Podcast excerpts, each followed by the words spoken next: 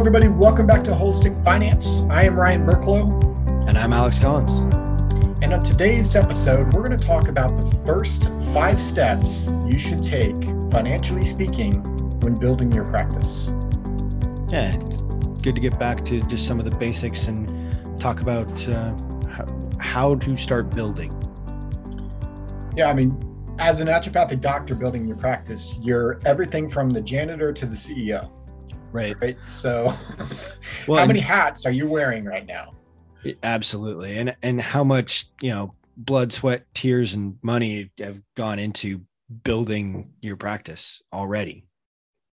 And so these five steps that we're going to talk about, the, the reason they are the first five steps is to Alex's point, with that blood, sweat, and tears that you're putting into your practice, the last thing you want to see is for it to go away or oh, to not thrive. Absolutely. And, and, you know, depending upon how long you've been in practice, you may have two or three or four of these things already tackled. And you might need to go back to a couple of these things. So sometimes we tackle them.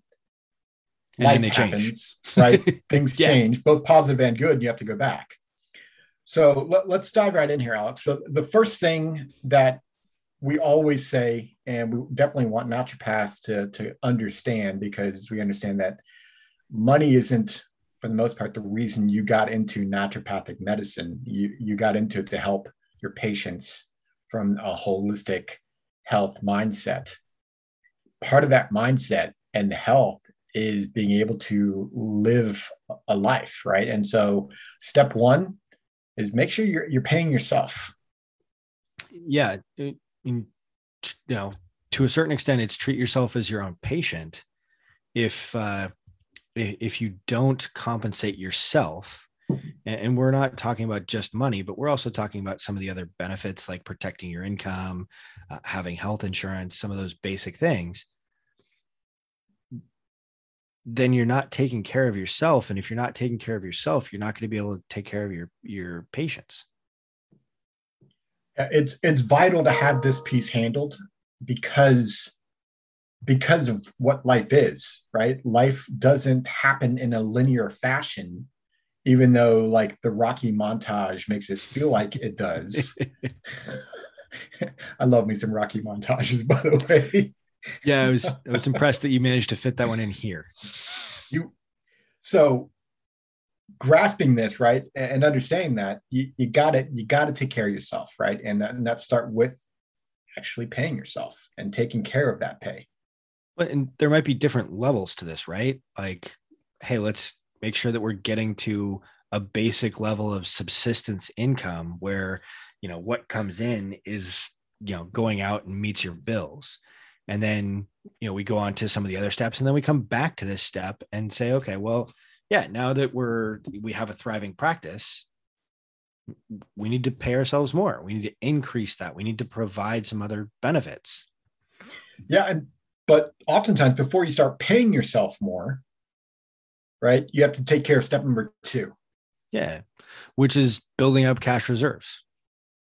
This is vital, right? How many of you, well, all of you did, just w- went through a pandemic and are still going through, right? Having cash reserves is vital to success in terms of when bad stuff happens, also when good stuff happens yeah, having the ability to go buy the building that you're in, having the the cash to be able to expand and hire uh, an extra doc or buy a piece of equipment, uh, expand into a new market.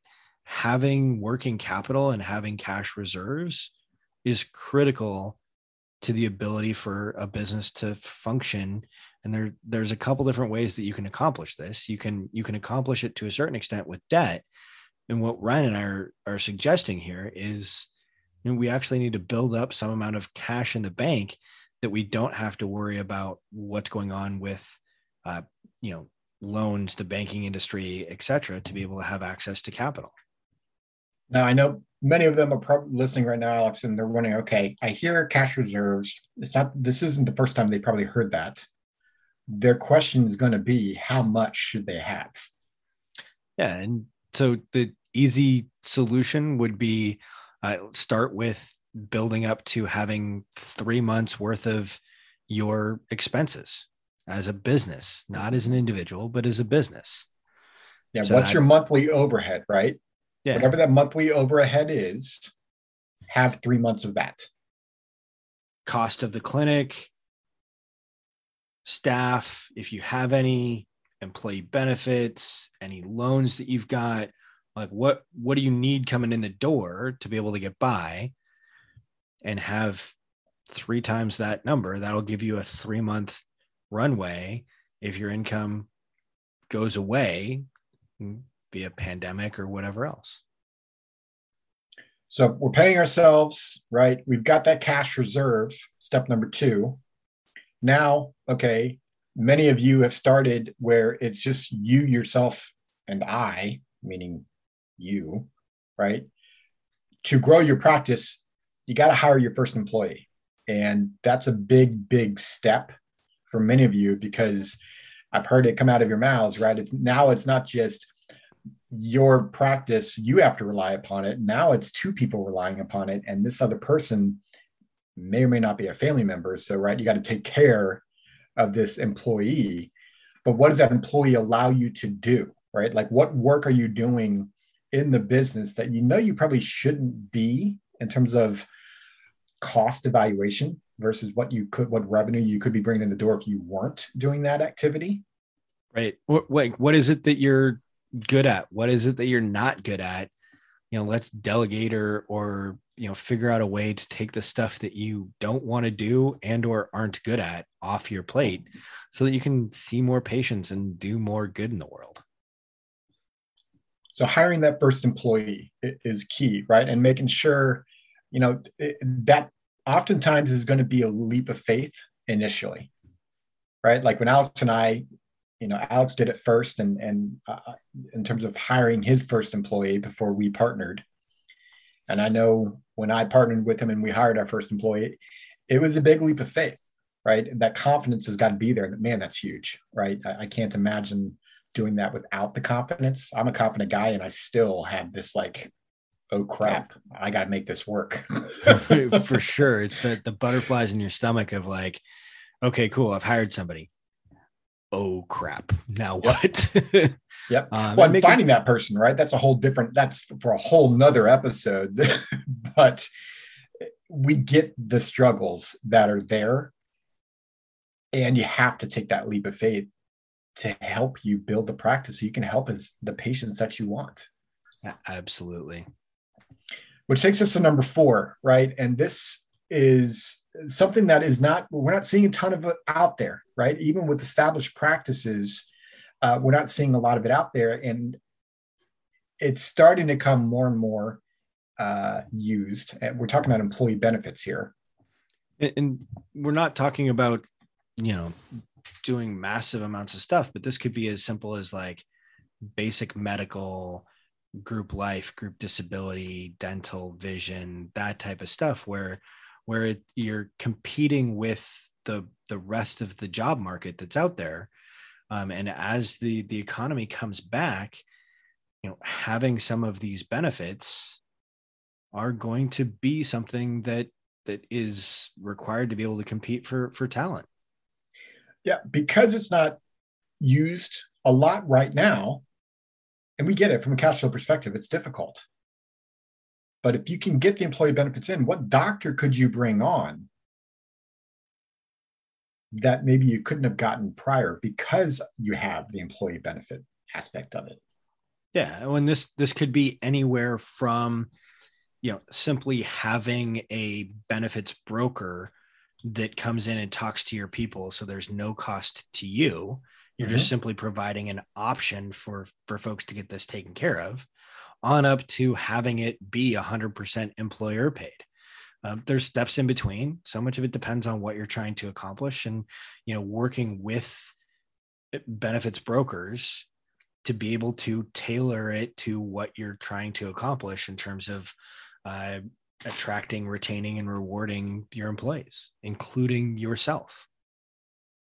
100%. All right. So we've got pay yourself, right? And and think about this you know, in the real world, right? You first start paying yourself, you get that, first, you start actually living, you know, collecting a paycheck, and that's got to feel good, right? And then you get the cash reserves, right? And that's got to feel good. You have your first employee, that's good. Now your practice is thriving, right? Now you're you're you're maybe questioning, okay, should I pay myself more? Should I do this employee benefits? Right? How does that come into play? Obviously, Alex and I can't answer that directly. We don't know what we're, we can't decide. We, we don't know what you're paying yourself to begin with. But sometimes it does make sense to do the employee benefits first for a growth perspective, right? Maybe you deal with it for one more year. And then the next year you get to take a pay raise because now you've got extra talent that has your revenue go higher.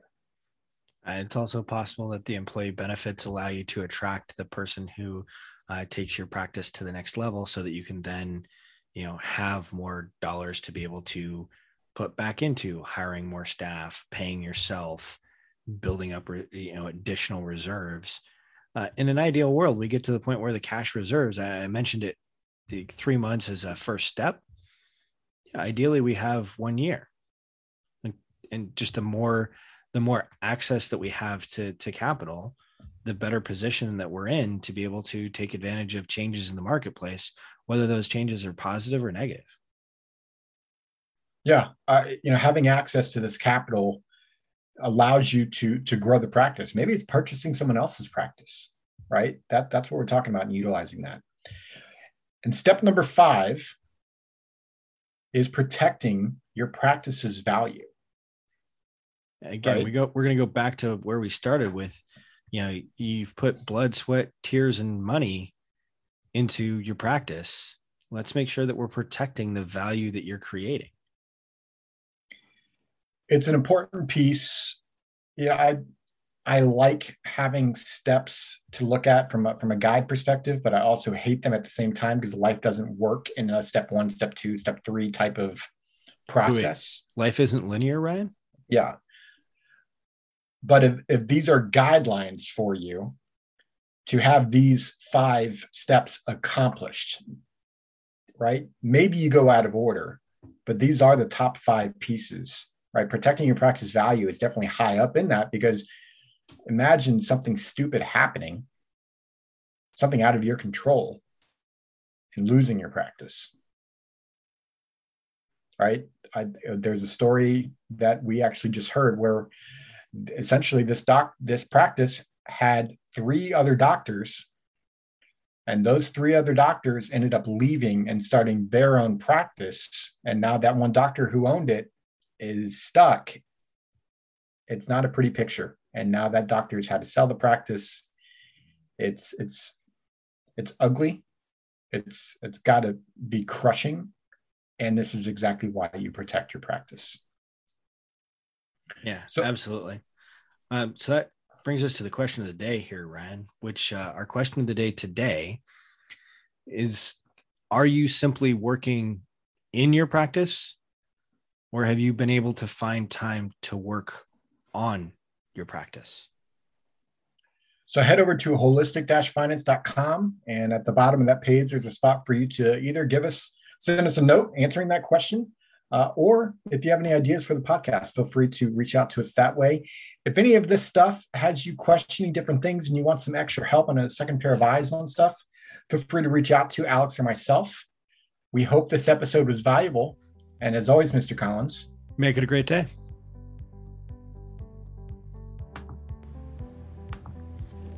This podcast is for informational purposes only and is not to be construed as tax, legal, or investment advice. Although the information has been gathered from sources believed to be reliable, please note that individual situations can vary. Therefore, the information should be relied upon only when coordinated with individual professional advice. Guest speakers and their firms are not affiliated with or endorsed by Park Avenue Securities, Guardian, or Quantified Financial Partners, and opinions stated are their own. Guardian, its subsidiaries, agents, and employees do not provide tax, legal, or accounting advice. Consult your tax, legal, or accounting professional regarding your individual situation. All investments and investment strategies contain risk and may lose value. Brian and Alex are registered representatives and financial advisors of Park Avenue Securities LLC OSJ 333 North Indian Hill Boulevard, Claremont, California 91711. Telephone 909-399-1100. Securities products and advisory services offered through Park Avenue Securities member FINRA SIPC. Financial representatives of the Guardian Life Insurance Company of America, Guardian, New York, New York. Park Avenue Securities is a wholly owned subsidiary of Guardian. Quantified Financial Partners is not an affiliate or subsidiary of Park Avenue Securities or Guardian. Ryan Burklo AR Insurance License Number 153-19412. CA Insurance License Number 0K24924. Alexander Collins AR Insurance License Number 7264699. CA Insurance License Number 0H24806. Pinpoint Number 2021 123971. Expiration 07